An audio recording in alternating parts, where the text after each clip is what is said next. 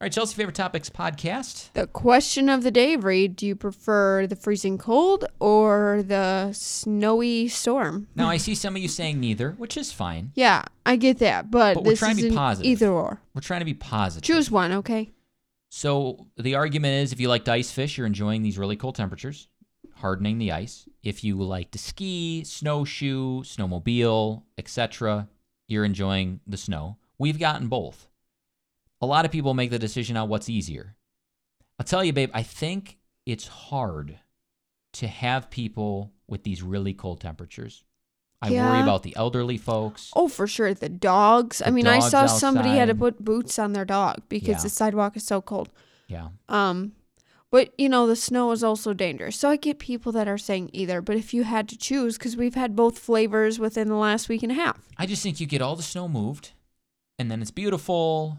It's if it's 30 degrees, Mm-hmm. it's winter, but these sub-zero temperatures overnight, the 30 below wind chills like we had yesterday.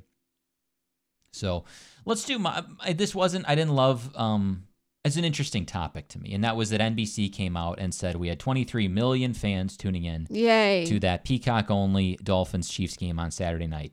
and this is history, Breed. This is historic. Mike Tirico, they put him in front of a green screen and he held a mic and said, This is a, a milestone moment in media and sports history. Boop. Fans were not having it. yeah. Fans were still ticked. Fans were frustrated. And this is where I think it's interesting because usually viewership equals success. I don't know if this was truly successful. No. You ticked a lot of people off. Yep. And I'll say this about the streaming thing who cares? Yeah. You and I have YouTube TV Mm-hmm. we're watching games over the internet.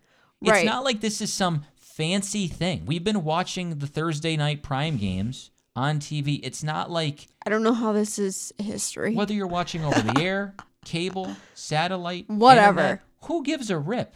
Yeah. They, they act like we're changing the way We're changing it's the just world. A, it's just a it's just a way to watch. It's just a it's just a medium to watch it over. Reed, they're changing the world. They're changing the world. One one five ninety nine or four ninety nine subscription. It's a five ninety nine. I don't and as even you know. pointed out, how many people three months from now are going to realize they never canceled that thing? yeah. Mm-hmm. And you're like, who cares? It's 15, 20 bucks. Excuse me. That's not your life. For some Right. people that are living paycheck to paycheck, it makes a difference. Absolutely. So I don't this I can't say that NBC made a lot of money.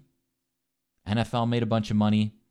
But I heard too, Chelsea, that Peacock thing, it's losing tons of money every year.